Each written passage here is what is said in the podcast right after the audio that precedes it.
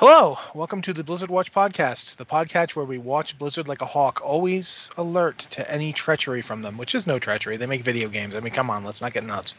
Uh, I'm Matthew Rossi. I'll be hosting the show. Um, with me this week, uh, two co-hosts, not one, but two. Uh, first up, who's just mostly because she does everything on the site and because she is recording this week for us, Anne Stickney. Anne, what's going on with you this week? Not much. I don't do everything on the site. I just like you seem you to know. do all sorts of things. Like if there's something that gets done on the site, you probably do it at some point in time. I just kind of scamper behind the scenes and do things and put stuff together. And yeah, I'm recording tonight, so we'll see how that works. Yep. uh, you you done? I want to introduce Alex, but I want, don't want to interrupt you. No, it's, no, I, I don't want to be here. I'm not here. Keep going. You that are joke, here. That was a joke. I'm not actually being a jerk. Hello, everybody. Well, at this point, Alex. Here's Alex. Alex Zebart, the editor-in-chief of Blizzard Watch and overall Grand High Poobah. What are you up to this week, if anything? Uh, Grand Tournament was today, and I watched Maticus open three hundred card packs. Oh, my God. How? D- whoa. Is that how many you get if you buy the expansion? If you pre-order, you get fifty. Maticus had okay. three hundred that we opened on stream earlier today. What? what wow. Does That's he just Matt. really like opening decks of cards? Matt, Matt is... His opinion is, if it isn't a gold card, it isn't real. So that that boy has no idea what he's doing with his money. Okay. uh, I'm sitting here like... I mean, I, my jaw hit the floor when I heard that. Like, I mean... My God. Uh, to be fair to him, I mean, if that's what you got to do, because out of three hundred card packs, he got fourteen legendaries. Out of fifty card packs, I got one. Well, there you go, I guess. Which one did you get? Dreadscale. Oh. Which is not great. Boring. Yeah. Dreadscale's a legendary? Yeah, hunters have, they get a like a, a pair of legendaries. There's Acid Maw and Dreadscale. Yeah, I get the concept. Yeah, and Ac- Acid Maw, they're both legendaries, and they kind of only really work if you have both of them. Acid Maw is if another minion on the board takes damage, it dies instantly. And Dreadscale is at the start of every turn, it deals one damage to all other minions. So if you get both of them on the board, you pretty much wipe the board. Yeah, which is good if you don't have any minions down. Yeah. Yeah. That's just, man, these these are the kind of things that keep me from ever becoming a serious Hearthstone player. Every time I think I'm going to get into it, like I run up against somebody who's got fourteen legendaries. Yeah. I that's, just dabble. Like, I, I, I was like I said, I play it, but I usually get real mad because I haven't invested a lot of money into it. And it's tough being uh, a free or not a lot of money player. I mean, I bought yeah. the pre-order, so I treated it as a new game, as I do with free-to-play games. If I like it, I'll buy it. It at the value of a game, and yeah. um, it still wasn't enough. That fifty bucks didn't get me a lot. Well, my wife plays uh, a reasonable amount of Hearthstone, and she she was like the other day asking me if I thought she should get an expansion. I'm like, go ahead, I don't care. Spend me money on whatever you want. But the reason she was asking me was because they so at this point it's got like what three expansions, two, two expansions There's... and a few adventures. Adventure. Adventures yeah, are kind of mini expansions with different kind of content, but new cards too. So yeah. It's like, man, I get you know, I I couldn't tell you what to do with your with your life. So have fun. That's wow. Hearthstone freaks me out. It's not that it's a bad game; it's a very good game, but it's it freaks me out every time I see someone get like I I've seen people drop all these cards. Like my wife has do was has Deathwing, the legendary Deathwing card. Yeah. It's just like he kills everything. Yep. Yeah. Like. It's just like, boom, everything's dead. Well, you also have to discard your hand, so it has drawbacks if you have other things in your hand. But, yeah. Yeah, okay. Well, as is always the case, um, we talk about top stories, and Alex kind of le- segued us into one of them, so, yeah. Way to Hearthstone go, Alex. Hooray.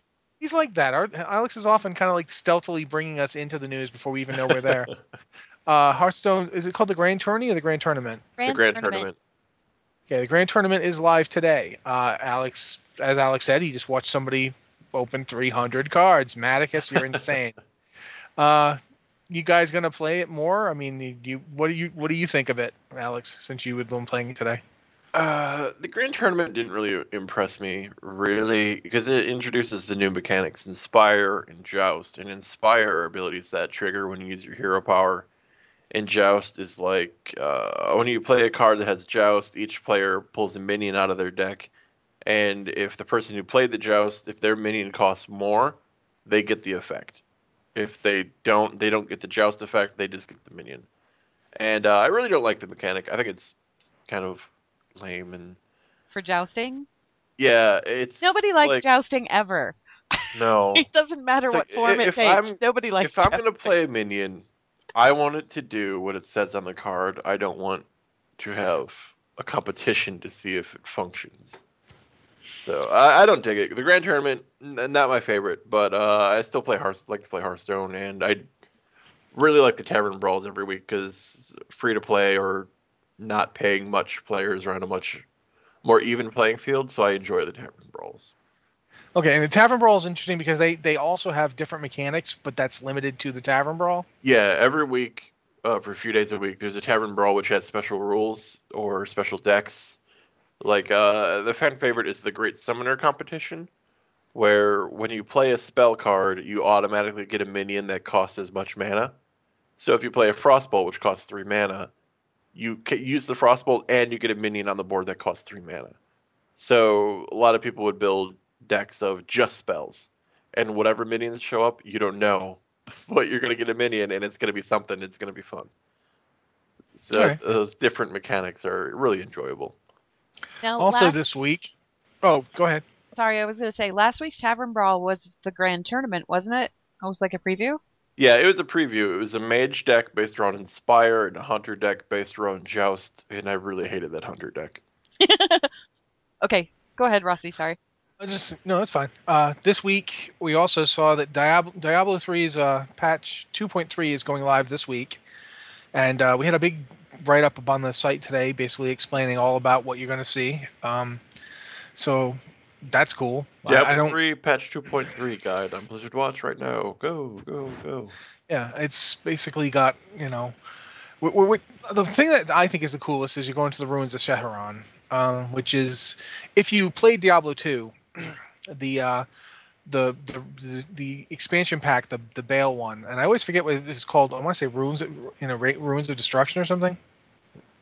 I don't I know anything really... about Diablo prior to Diablo three. Sorry, but basically the end of the of the game and the setup for everything that happens in Diablo three takes place in, in the you know barbarian areas, including like what the the city of Secheron and so forth.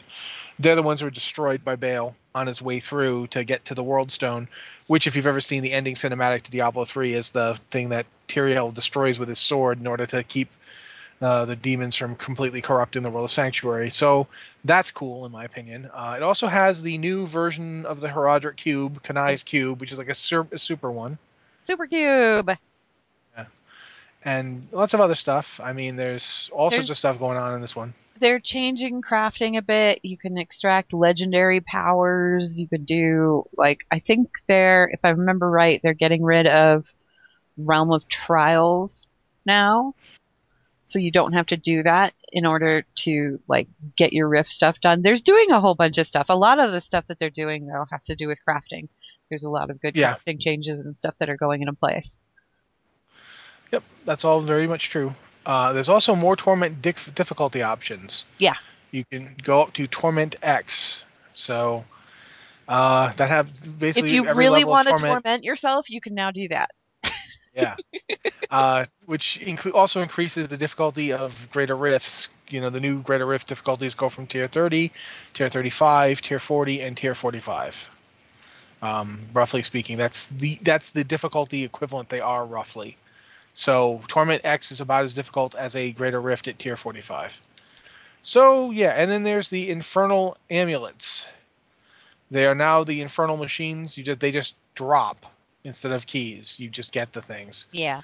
So, having, yeah. Having not really played Diablo three, and certainly not any endgame stuff, hearing that it drops an Infernal Machine, it imagines me, like, picturing the Barbarian picking up some like, industrial hardware from a... from a power plant or something and just carrying it around. I don't really know what this is, but the picture is ridiculous. It's an infernal machine. Yeah, it's basically involved in, in the uh, Hellfire Amulets. You know, so you basically just get the machines instead of getting the keys. The Hellfire Amulets are just really cool. It's it's just an awesome thing. So, yeah, it's it's a pretty big patch. It's interesting to see all the changes. Uh, I will, I'm really gonna looking forward to going to Secheron, because now you get to see, like, you know, what's been going on there since the end of Diablo two. Like, you know, the, the barbarian culture got completely wiped out, and uh, the the legendary power thing is really interesting, because you can basically, you know, infuse that onto your character. So if you have a legendary you really like, and you want to, but you have to switch because you got a better gear, better item, now you can just take the power off of that legendary, destroying it in the process. But you can give it to yourself. Yeah, it's you know that's pretty neat. That'd be I, like imagine if you could do that. Wow, cool. Yeah, yeah. So yeah, that's that. Um, also, we we know that by next week, most likely, patch two point six point two point two. for Warlords of Draenor should have dropped, uh, barring an unforeseen problem, which is exactly how Lore put it. You know, barring any complications that they don't yet see, by next week we should have patch six point two point two, which means they'll have flying in Draenor. Yep, September first uh, specifically. Yep. They'll also have mercenary mode, which is the, you know, I'm Horde, but, you know, everybody's like, you know, the Alliance doesn't have anybody playing, which is not actually what happens. It's the other way around, but whatever. Yeah. Uh, The, you know, the, the Arm Alliance and the Horde needs people, so I can sign up to play under the the Horde banner. Uh, hopefully I get a goofy mask, because mercenary mode thing so far, the people you go to are basically wearing, like, you know, a cheap orc mask or a cheap human mask. I'd love it if that's what they do. They just slap no, a cheap you mask actually on. Get, you get a disguise similar to what you get when you go into the Caverns of Time. Oh, that's a shame. Yeah, yeah, I that think... kind of thing. I think people would not be very nice to the other faction people playing for them, even though I, they're probably helping them out. I mean, if, if a human is wearing an orc mask, the other orcs should be very appreciative of this, but I'm sure they wouldn't be. They probably won't be anyway, because they're still going to know you're human, aren't they? No, you're. Gonna I don't be... think they do unless you say so. Can you even chat? I think I assume you can. Yeah, you can chat. I'm assuming you can do yeah. everything else. You could you could do everything that you could do if you were playing for your own side. You're just temporarily playing for the other faction, is all. Yeah, so they'll so they'll only know if you say so. I if think. you pipe up and say, "Hi, I'm Alliance. I'm coming to play with you guys today." That that's a yeah. terrible idea, and you probably shouldn't do that. I smell an article idea. My week in mercenary mode telling everyone I'm Alliance. This would go poorly. He has chosen poorly. Alrighty. Uh, I guess that pretty much covers the news for the week, so we should move on to some emails. Uh, as always is the case, if you have an email, please send it to podcast at blizzard watch dot com, all one word, and we'll happily answer it. I mean, we don't answer every email because we get a lot of emails. I mean, you know, it would it would take like a two-hour show, and I don't think you guys want us here for two hours, because the danger of Anne or I going off on a lore tangent gets exponentially greater the more time we have. And I don't have things people. to do with my day. I get so many tweets like, "Why is the podcast only an hour? You do it on the internet." Because it's podcast, I have things no more than to do with my day, really ha- people. Really I, I can't sit here in front of a microphone all day. I got things to do. We so. appreciate really late. We appreciate that you like listening to us, but um, we have very limited time in our day. Anyway, before I end up getting us trapped in, in endless podcastery, this first email is from Conf, pronounced Conf, from Airy Peak. Uh, question for podcast. Could a Gilnean Worgen have fought in the Second War? What was Gilneas' role in the First and Second Wars? And since Genn Greymane is a main character on the Legion webpage, what do you think Gilneas' role will be in the future? I didn't know this email was going to be here when I wrote today's K Y L. I didn't. So, okay. yeah. Uh, Anne, you want to take this one? Uh, yeah. Okay, um, a Gilnean Worgen would not have fought in the Second War because they didn't exist at that point.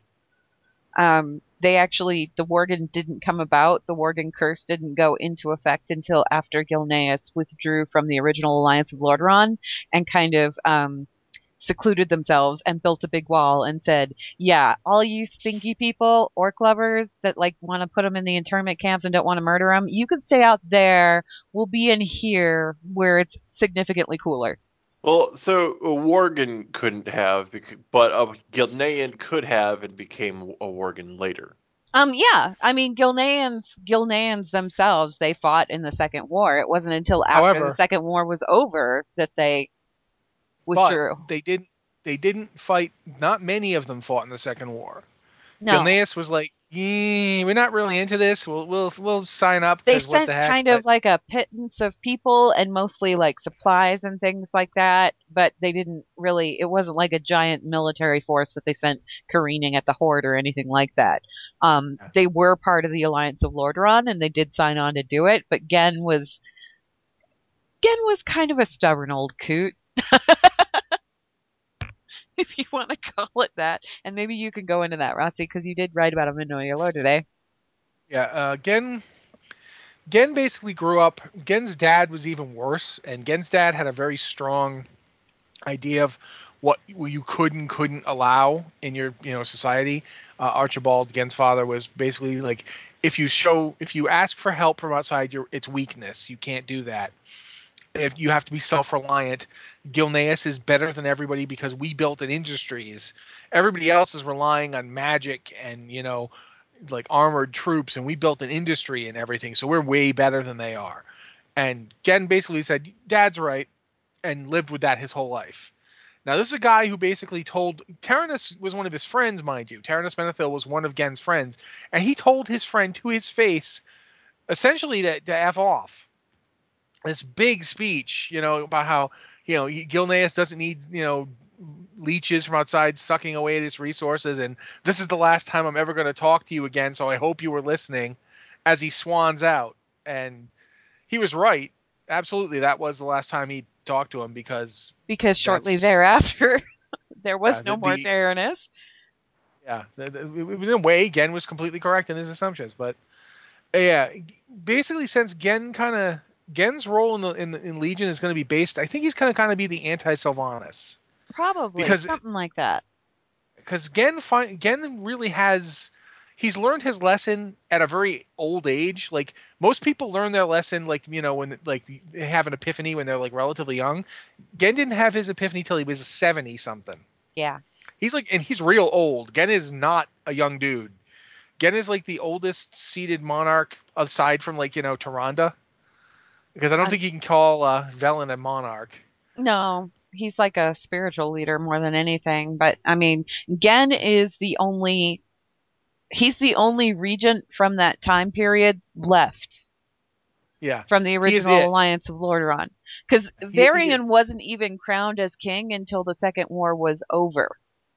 Yeah, so he was, he's the he was last, only, yeah. last dude. And Gen's not just the last guy. He he held on to his attitudes like wh- up until Cataclysm. Like I remember, like I don't know if you guys played Vanilla, but back in Vanilla, we used to go up to the Greymane Wall and be like, "What's up with that?" Yeah, oh, yeah. Like, you know, can we get behind that? Like, and we would try and jump over it and stuff. And you, if you did get behind it, there was nothing there. And it was, I, I remember like my first time I played Horde, and I'm on a Tauren doing quests in Silverpine because Silverpine was, at the time, it, it still is Horde territory. And I'm out of nowhere. Like, literally, I don't even know what I was doing, but I was kind of near Pyrewood Village. Out of nowhere, this giant werewolf jumped on me and tore my head off. Yeah. This thing called a Son of Arugul. Son of, Sons of Arugul were... Those are one of those mobs back in the day. Like, if yeah. you played a low-level character through that zone... You went back when you hit level sixty, specifically to murder those guys. Yeah. It was, yeah. It, Teach it, them it, a lesson. Equivalent, for, like, for the Alliance, it was those guys in the uh, Duskwood Cemetery. Yeah, the grave robbers. Yeah, it was a combination of the grave no, robbers, like Morla, Morladim and that kind of oh, stuff. Oh, Morladim, like you would just yeah. Get jumped by this random. Well, and skeleton. Stitches, because if you if you happen to happen across Stitches on the road, that was usually a bad day for you. Yeah. Too. Yeah. So so with Genn, Genn basically during the invasion of Gilneas, the uh, Worgen were attacking, and that was all st- that's all explained in the Curse of the Worgen comic book. But while they were that was happening, Sylvanas had made a deal with with R'hlar Fangfire, uh, aka Alpha Prime, so that while he was basically trying to turn everybody in, in Gilneas into a Worgen, and he had real good success with that since most of them are now, um, Sylvanas was sneaking her Forsaken in underneath the wall. When the wall came down during the, the actual shattering event, when the like you know half of Gilneas went underwater and the place got messed up real good, uh, Sylvanas led the Forsaken right on in.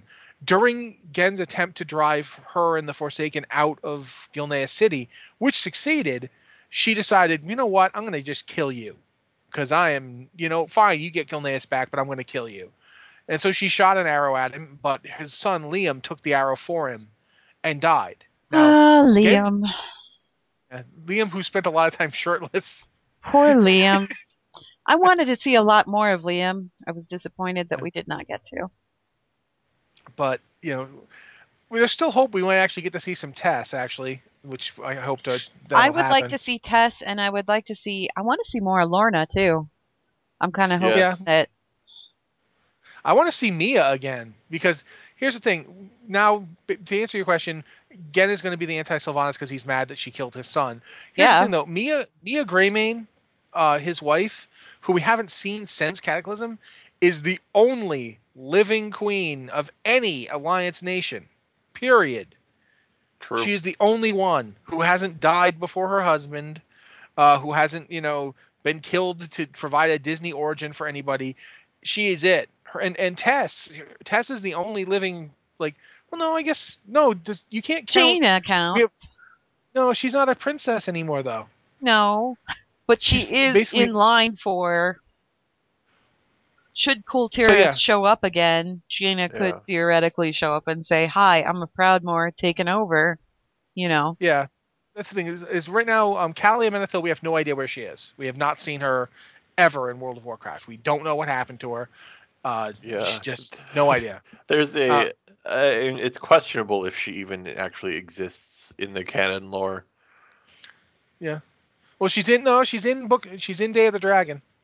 Is she? She she does she's exist. In, she's yeah, she's in she's in Arthas. She's in Day of the Dragon. Even in the game, she has a coin at the at the fountain in okay. Dalaran. So I mean, I didn't remember her in Arthas, but I she's just, she's I established canon. She is established okay, canon. There's just no idea where she went or what happened to her.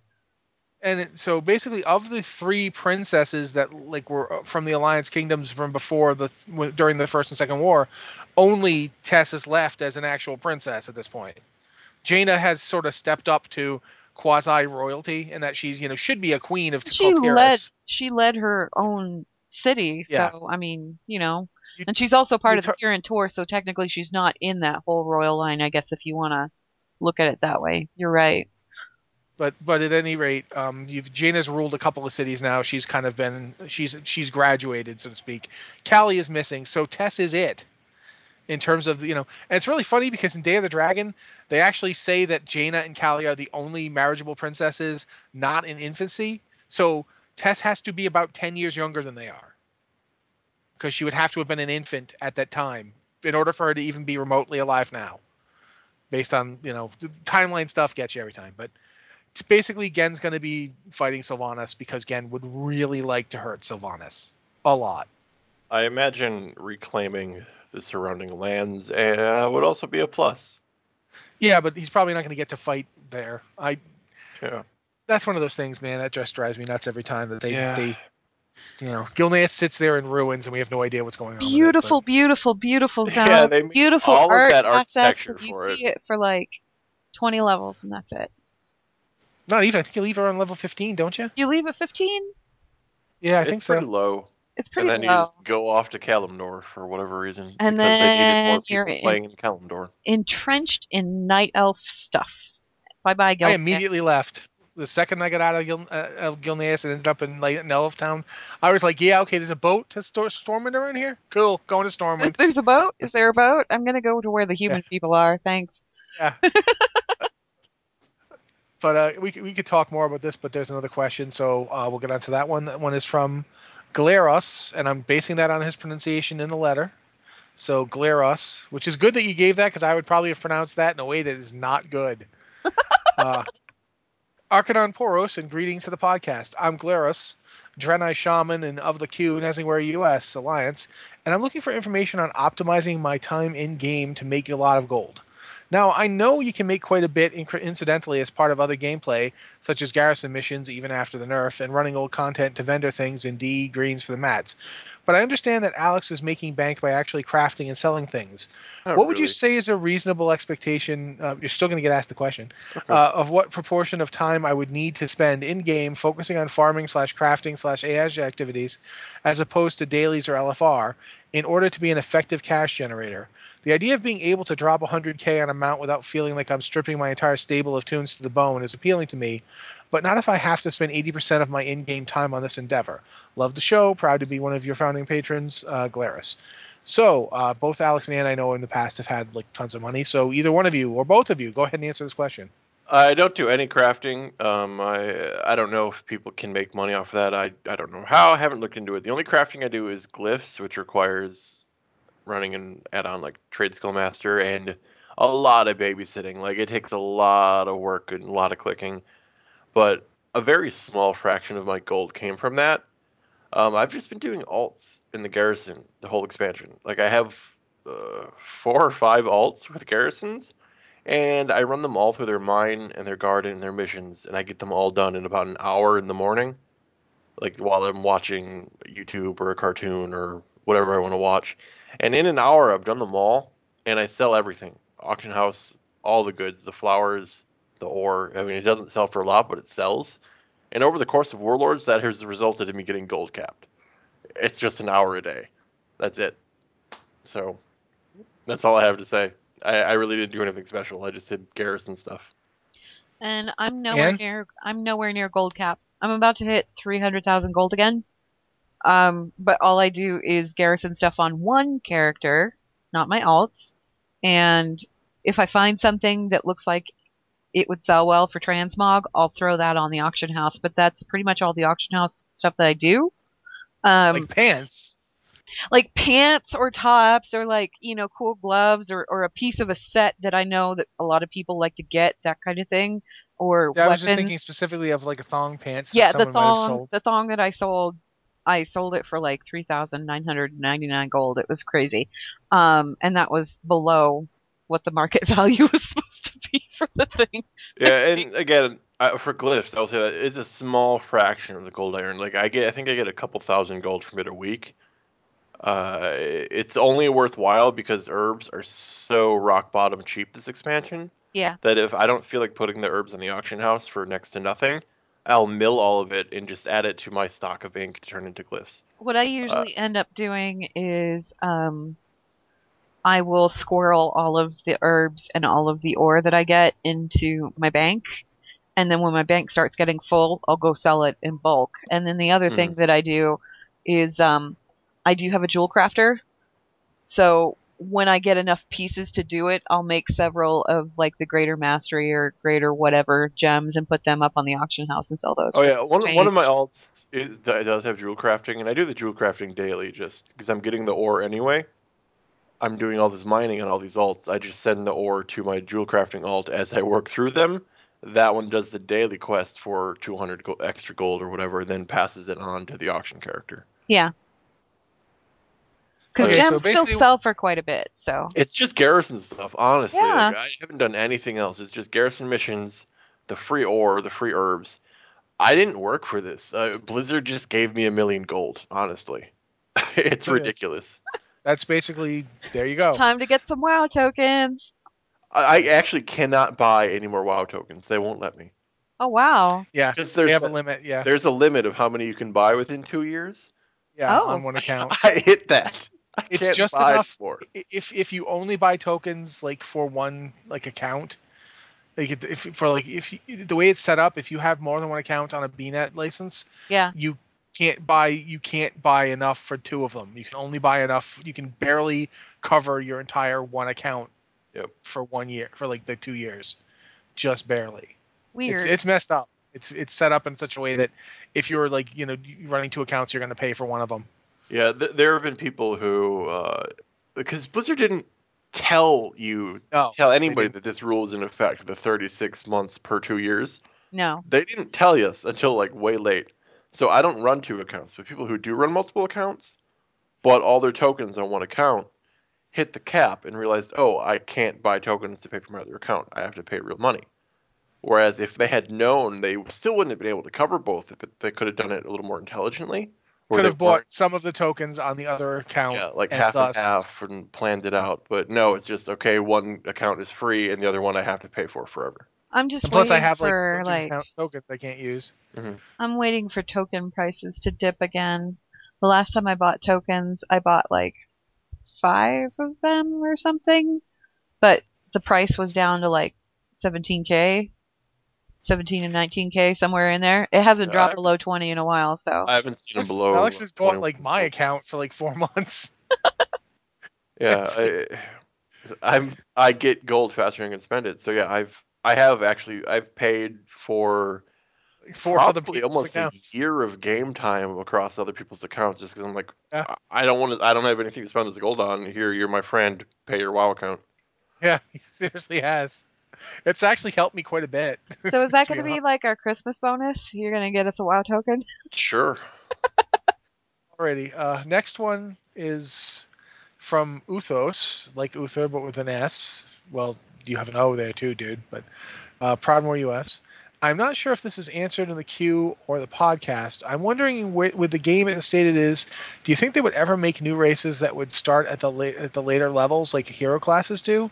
High elves come to mind. I would love to see a starting zone on a floating landmass like Dalaran. Uthos. Um, I don't. Why would high elves start on a floating landmass like Dalaran? Because oh, I guess because they'd be in Dalaran. Well, if, if they were if they were part of the Silver Covenant. Yeah, or the remnants of the sense. Silver Covenant, then maybe they would start out there. But I think I if they did a race, and then that could race could be multiple classes, I think you would never see anybody play anything else ever again, because they could get essentially a level ninety boost or equivalent without Free. paying for it. Yeah, I mean, yeah. If, if it yeah if it boosted to fifty, people might still not care, but if it boosted to anything like you know past eighty. Yeah, that that race would have a ridiculous advantage over every other race. A hero, a hero class is one thing because it's just that one class. But if a race yeah. could do it, and that race can be many classes, that's a bit cheaty. Yeah. Yeah. The thing is, is that, you know, you may think, well, you know, hey, my Death Knight gets a boost. I'm always going to want to play that. But the fact is, Death Knights only do so much. And, you know, I have Death Knight alts. There's... They're not like gonna replace all the other classes. They don't take the place of rogues. They don't take the place of shaman. The only class they ever really feel like they replace is warriors, and they don't play like a warrior at all. No, like, it's a completely different play style. So yeah, that's one thing to have it be a class, but having like plus high elves, high elves are already going to be ridiculously popular if they ever come out. Like if they announce tomorrow that Legion is going to have high elves. Well, first off, we'd have to get Alex's vapors, you know, his smelling salts, because he'd pass out. It's true. Uh, and, and so would several other people that I know. I would it, finally play something other than humans. Yeah. It would be like a ridiculously popular class, popular race. So making high elves also start at level eighty, no matter what they were playing, no, man, that can't. I could see them maybe boosting on a twenty or something, but, you know... Ah, but no, usually that one to twenty is spent in a starting zone. The thing about new races is the new races get like, you know, that leveling zone experience thing that pushes them out into the actual leveling, leveling. Yeah. Yeah. And yeah, the difference is one class versus, you know, one class getting kind of a head start versus everyone getting a head start. You know, I won't lie. If, if Blizzard charged me money to play a high elf, I'd pay it. I would pay it in a second. I don't even care. Yeah, I mean, some games do that. Charge me sixty bucks to play a Blood Elf with blue eyes out of the Alliance. I'm there. I'll have take my sixty bucks. I'm in. Yeah, I know a lot of people who would. Like high elves are like one of the most requested races. I don't. To be honest, I don't know that they're ever going to do high elves. I don't just because so. Blood Elves exist, and I feel like it would be. If you give the Alliance high elves, they're basically looking... It's basically like when they got Pand- Pandaren, who are both Alliance and Horde. If you give the Alliance high elves, you've basically created another situation like that, where it's it's exactly like a Blood Elf, except like a minor difference. You know, I don't remember where I heard this. Uh, it might, it's probably just a rumor, but I heard it back in Wrath. Apparently, according to this rumor, uh, if you are a quest designer or a world designer, you need special permission to make a high elf N P C. Hmm. Apparently, they're supposed to be so rare that if you're going to make a high elf N P C, you have to check with like the higher ups to be like, can I put this person in the game? Yeah, because like well, what you're looking at with the high elves, there's not a ton of them out there because the high elves are like the percentage of the Blood Elf population that weren't in Silvermoon or near Silvermoon or in any proximity to Silvermoon when everything went down in the Third War. And the Blood Elves, well, they got they changed their name to Blood Elves because like ninety percent of their population was completely wiped out by the Scourge. Yeah. So there's like yeah, a yeah. fraction yeah. of Blood Elves left, and there's an even smaller fraction out there of High Elves. Yeah, I I always put too much thought into this. I'm like, you know, it's a fantasy world. This this world has the economy and trade, and all these kingdoms know each other. There would be immigration and emigration, and there'd be High Elves living in Stormwind. It's like it's just normal. Like there's a High Elf, you know, population there, so it's totally legit, right? And this is definitely not me justifying the ability to play High Elves because I won't want to play that. Alex just pretty really much wants is. to play an elf with blue eyes. Yep, pretty much. But yeah, I, I don't expect that for any race, really. I don't. Even if they decided Naga were coming in, I don't think they'd give you like a you know level ninety starting zone for Naga. No. Just, you know, like Alex is right, that people would just play Naga because it would be the fast way to get a level boost. Um, and now, that being said, the other problem against High Elves is that problem of silhouette, because what are you going to give the Horde when you give Alliance High Elves? You know, you can't just give the Alliance a new race and not give the Horde anything, because then the, Rebel, the level... Dark Iron Dwarves. They can have eh, that, like... The Horde don't want Dwarves. Dusty skin. I honestly, if I I can't think of any Alliance race the Horde would be particularly excited about getting. I really can't. They, maybe Worgen. I think the Horde won Dwarves. In my no. conversation with the Horde players, the only, the, the only Alliance race the Horde ever has anything good to say about is Dwarves. Yeah, I can't. Who I don't know any Horde who actually. To? Yeah, I, when I was. Back when I was playing Horde, I couldn't think of a single Horde player that had anything nice to say about Dwarves or anybody else. Yeah, see, back when, when I would play Horde and like have Horde friends, they'd be like, yeah, uh, we hate the Alliance, they're all pathetic, except Dwarves, they're cool, they're drink, uh, they can come hang out and smash the Alliance with us, it's fine. Alrighty, next email is from Jawheeler, I think. Uh, it doesn't actually give a pronunciation guide. Uh... I've been seeing a lot of hate directed towards Sylvanas on the general discussion forums on Blizzard's website. Why so much hate and why now? I don't follow the forums very closely, but noticed within the last couple of days a surge in "If Sylvanas lives, I quit" posts. Has this always been the case? Where do y'all stand? I've always thought that Sylvanas was an interesting and complex character with a lot of rich history and lore behind her. I actually like her as a character. Uh, also, question about gameplay to whoever can answer it. Uh, if any. I noticed that when a boss fight is finished or reset, if my rogue's cooldowns were still on cooldown before the encounter ended, they would still be on cooldown. A rogue is the only class I have that, that that does this. Even my shaman resets all of his cooldowns if memory serves me correctly. Is it a cooldown link thing or something else? Thank you, Jawheeler. Well, to answer your first question, I think Sylvanas is an interesting and complex character with a lot of rich history and lore behind her, and I loathe her with the intensity and fury of a thousand suns. But I don't loathe her being in the game or think she shouldn't get stories. I just personally, none of my characters like her at all and would all like to kill her, even the Horde ones. Because yeah, Sylvanas, she's crazy. Sylvanas is one of those characters that uh, player interaction around her is really interesting because there are people who love her, that like totally are like actually yeah. infatuated with this character and think she can do no wrong and has never done any wrong. Like, she's evil as crap. And that's fine yeah. because you need, you need characters, characters like that. You need evil characters. Yeah, especially in a story like this. Because you need a character that maybe she's evil, but she does things that you that look like you can say there. You can sit there and say to yourself, yeah, I might do that too if my entire life was destroyed. Like, I, I'm going to say this again. I say this every time a discussion of Sylvanas comes up. Read War Crimes. Read War Crimes because War Crimes sums it up beautifully. Even when Sylvanas wants to do something nice for her sister, it's couched in, and then I'll murder her and make her an undead. Because that's she's detached from being alive. The thing that really solidified it for me is, okay, there's everybody remembers Wrathgate. If you played at Wrath, uh, the alchemist guy coming and nuking everybody with plague. Putris. At the end of the Arthas, Putris. At the end of the Arthas novel, like that, like uh, that plague, Sylvanas ordered it created. She wanted that thing made. Like, she gave Putris and so forth the task of making this plague. And she fully intended to use it for just what Putris used it, only he used it first. Like, she wasn't... Or this wasn't done under her nose.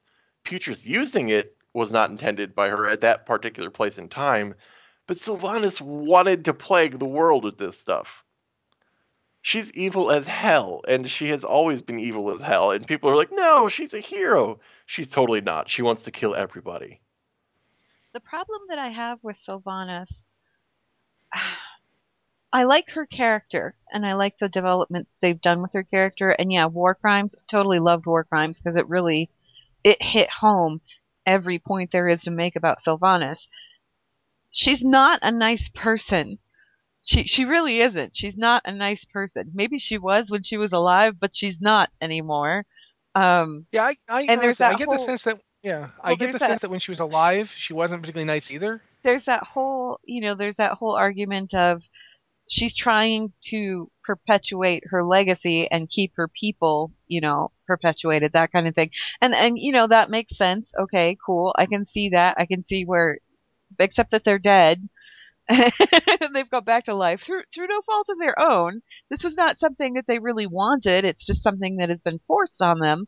So what are they going to do? Roll over and die again? No. Well, there there have been know. hints too that even in life she was kind of a, a vain, yeah, arrogant, but beyond that person. Though, the point that I'm trying to make here though is that she's a fascinating character, and the Forsaken themselves are kind of fascinating as, as a faction and and. I guess kind of a species offshoot of the Scourge, but they're an offshoot of the Scourge, and she's not a nice person, which makes her role as a faction leader kind of problematic when you're trying to have, you know, when you're trying to do these stories with all these heroes doing heroic things, and then there's this one outlier, and you're not sure what she's doing exactly, and if she's out at, you know, for herself, or if she's actually working for the Horde, or, or what. She's like off on her own doing her own thing. You know what I mean? Yeah. And the yeah, reason I, that I that's problematic, right, yeah. the reason that that's problematic is you can't do too much with her story. Because if you do too much with her story, then you're going to affect an entire section of the player base who are happily playing Forsaken and have been since however long they've been playing it. Yeah, I think that's actually one of the biggest problems with Sylvanas as a character is that as long as she is a faction leader, she's essentially yoked. She's kind of untouch- untouchable in a way. Not only that she's untouchable, she'll never really be the threat that they want her to be. They can't push her too far yeah. over that line. She can't kill everybody and turn them into Forsaken, because if nothing else, all the other players would get mad that they were now playing Forsaken in World of Forsaken Craft. And the thing is, yeah. is I really don't... I don't want them to kill Sylvanas. I absolutely and she doesn't really don't. have love for the Horde either. I mean, she would oh. definitely kill the no, orcs and the Tauren. And... She's yeah, she's yeah. very much out for herself and out for her people, and she's very much like a solitary faction leader with a solitary group of people who have been absorbed into the Horde, which is good and everything, you know, that they have some people, but they're still they're still a step beyond the Horde. Like, they could splinter off and be their own thing, and it wouldn't be a nice thing. You know what I mean? They're just like, they're one step removed from the Scourge. So you can't, you can't logistically do a lot with Sylvanas. And if you got rid of Sylvanas, who would you replace her with? And it doesn't matter who you replace her with. They aren't going to be a beacon. They aren't going to be a beacon of morality, no matter which yeah. way you go. And, uh, Sylvanas, the Thanos play callers, Forsaken, are not going to be an improvement. Yeah. Sylvanas has, has such a fan following that there's really no way to replace her. She's kind of stuck. Yeah, exactly. She's yeah. just kind of stuck there perpetually. Even, which, even you know, a lot than, of yeah. people, a lot of people want to see more story from her and want to see her do more stuff. But the problem with her doing more stuff is that eventually someone's going to have to look at her and go, hi, um, we need to make you accountable for your actions. And that's going to yeah. kick up another all kinds of fuss. You know what I mean? So this, it's just, she's kind of under glass, and, and everybody's kind of watching her. I'm interested in seeing what they do with her with Legion, because yeah. it's just, it's going to be interesting to see what they do with her with Legion. Especially if they yeah. pit her against Genn, and there's that whole back and forth going on. Well, and Alaria's coming back. Yeah, yeah, that's going to be fun too. it, the worst thing, the, the worst thing that I can imagine happening to Sylvanas, uh, in terms of something she would hate, but it might be an interesting story, would be if she actually got raised from the dead, because that would she would now have nothing, and she'd have guilt Like, previous, being Forsaken, one of the biggest problems with being Forsaken is they have a real hard time with emotions. Like, they can't control them properly, and they don't feel them properly. Uh, you see that in the end of War Crimes when when Sylvanas veers around emotionally. The worst thing imaginable for her would be if she suddenly actually felt guilty about all the stuff she'd done. Yeah. That would just be terrible. But what about the other question here before we move on? Because we're getting pretty close to the end. Uh, do you you guys both play rogues? Have you noticed this? I haven't, uh, I haven't really noticed it, but you mentioned shaman in particular. Isn't it heroism and bloodlust? Aren't they unique cases in that they made them reset after a boss encounter because boss encounters are designed with them in mind, and they do have fairly no, long cooldowns, so you can't I use know, them multiple times? I know that my warrior resets um, recklessness if the mm. boss, you know, if there's a wipe or whatever. My, my, or, for that matter, if we kill the boss, the recent recklessness seems to reset. I've noticed it doing old content. Yeah, I don't Rogue do enough raids. Rogue so. doesn't do that. Every raid that I've ever been in, it's like, gosh, I hope we all sit down and take a little bit longer time to eat before we do this poll because Tricks of the Trade is not back up yet. Hmm, that's interesting. You know, that kind of thing. That's uh, a how weird. How long are rogue cooldowns? Huh? Is it that rogue cooldowns are like not a, above three minutes? It's it's usually like a two minute cooldown or something like that. I mean, it's not like it's a super long cooldown. Yeah. So it might have to do with that, or it might have to do with. Do you guys have prep? Or am I, am I thinking we do have class? prep, but it's like it's something so, you have to be like a certain thing to get. It's not something you have automatically. So I'm guessing it's um, maybe it's based on the length of the cooldown, like like five minutes or more, or something like that. Because like I said, you know, heroism, bloodlust is a very long cooldown, but they want you to have it available every. Maybe pull. It's like if the cooldown's over three minutes or something like that. Because I don't think that there's a single rogue cooldown that's over, over like maybe two. Three minutes. Now, I've top. noticed. I've noticed recklessness comes back. Uh, I don't think, like for instance, um, the the the one Bloodbath. I don't think Bloodbath or Avatar come back that fast. What's the cooldown on I'm pretty it? Sure. Uh, recklessness is a three minute cooldown. What about the other ones? Uh, much shorter, like a minute. Yeah. Okay. I think that's probably what it is. It's just based on length. It's over a certain length. They. So. They reset. All right. We, we started late. You guys think we could do another one? Yeah. No, sure. Let's do one more. Okay, this one's a relatively short one. So, to resolve all of the transmog complications, why not make all items vanity only with no stats? The bosses can drop enchanting vellums that you apply to whatever you want. So now all one-hand weapons can have any stat you want it to. Uh, Snuggle Kitten. Oh, no, sorry, it's Suggle Kitten. Thought that was Snuggle, but Suggle. Suggle Kitten's Shattered Holes Horde. Um, I don't know. This is a really weird one for me. I it doesn't feel war- Warcraft at that point.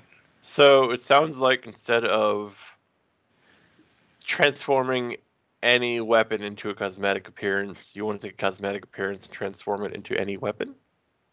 Doesn't it kind of sound like that? Yeah, it doesn't really seem like it would resolve transmog complications. Backward, it's just reverse transmog because you need them yeah. anyway. Yeah, I would I would still have to have Ash Condi. I'd have to go farm it this up. This sounds kind of like just... what they're doing with like the the... artifact weapons because artifact, you have one weapon art- items and yeah. what you what you loot off of bosses are relics that you apply to it to affect the stats. That's what they're doing. Yeah, but that's yeah it's not I don't think that would really solve transmog complications, just as you know just change them. New complication. Yeah, yeah. Uh, and I think just loosening the restrictions will help, and the Diablo-style system that may or may not be coming in Legion would help, and I think it'll be set at that point. I'm excited about yeah. the possibility of the Diablo-style coming. They just they just need to ease up on one-handers, and it's really all, the only problems I see. Yeah. So yeah, I, I don't. I, as far as it's funny to me, the artifact thing, because every time I think about that, I I know they're going to have various different like appearances of the artifact weapon based on like choices you make. I keep thinking to myself, shouldn't these relics I'm applying to it like hang off of it or something? But then it would like look ridiculous because it looks like a whole talent tree full of stuff, and then you put yeah. relics in it. It's like at this hang point you're like swinging a Christmas What do you mean, tree. Like a charm bracelet? Yeah, like it, like a Christmas tree with all these like ornaments hanging off of it. Like this one I got, it's like yeah, this one I looted off of like you know, Gul'dan himself. Look at his teeth. Yeah, it, I mean, it's like one of those Blade Master's blades. Then off the pommel is like a braided thing of feathers or whatever, you know. Yeah, it just it's one of those weird things from bosses yeah. that you've killed. it's one of those situations where I guess it's it's like a strange thing to me. I, I understand the mechanics of it, but calling it relics, relics to me are things. You know, it, it should. It's just weird to me, the idea of uh, I'm applying this relic to the weapon. Like, how I, do I like rub it on the weapon until it takes? I know. It's, each it's weapon like has like a, you know, you know how you change the batteries in a flashlight? Yeah. it, it's got one of those on it, like just in the pommel. You just pop the end off and pop it in there. Pop the. Well, they posted that art, that art craft before even Warlords, and they said straight up, like, this is not going in Warlords. It's the class accessories thing. Yeah, I would love that. Paladins get Librams, but Warhammer Online had this in a rather extensive version of it that. By completing achievements or through loot or whatever, you would get cosmetic items you could attach to your character. You mm-hmm. could put it on your shoulders, on your hips, or whatever. So you, if you got a PvP achievement, like I killed ten billion orcs or whatever, you would get an orc head that you could hang off your belt. Or warrior priest could unlock librams and attach a libram to their belt, or over the, sling it over their shoulder or whatever. And those are really cool customization items. And... uh I really, still really want these class accessories that they talked about almost two years ago now. Well, if they're focusing but on I classes and Legion. I want to know if it's going to live up to my high expectations from Warhammer Online. Because no. Warhammer Online is old at this point. And when it launched, like, it's old and dead at this point. Like, it ran its full course. And it had so many of these items you could collect. And they were all so cool. You could just get daggers or heads or books or whatever. And if there's just one class accessory for each class, it's going to be like, eh. Yeah. So cool, but come on, guys. Well, I know that they talked about quivers, and quivers would be nice, but yeah, I guess I guess we're done. Like, that's the show for the night. Do you, either of you have any like final thoughts or anything? No, I think we can wrap it up there. Yep. Alex? So, yeah, I think we're good. I just want to say sorry for the late start today. Kind of a yeah. kind of a thing. Well, life happens. Uh, Okay, again, if you want to send email to the show, it's podcast at blizzard watch dot com. Uh, we didn't actually do the, the Patreon thing this week, so I'm going to have Alex do it now. Yeah, uh, hopefully I can say all this without my allergies killing me, because they've been bad today. Well, let's find out. Uh, I'm tr- I had to snort, okay? I had to mute my mic and snort. The allergies are bad. Uh, if you want to support the podcast, if you want to support blizzard watch dot com, everything we do, uh, if you want to... help me buy my allergy medication. No, that's not true. I already have allergy medication. You go to patreon dot com slash blizzard watch. We have a full list of supporter benefits. You can get uh, this full podcast with its pre-show and any post-show. Uh, you get Lore Watch a week early. You get uh, all kinds of stuff. And we're working on our behind next behind-the-scenes podcast and our newsletters and all that kind of stuff. patreon dot com slash blizzard watch. Any support is appreciated. Thank you. All right. Well, thank you for that, Alex. And that's the show for this week. So uh, take it easy. Have a good night. Go play whatever game you feel like playing. And we'll talk to you later. Bye.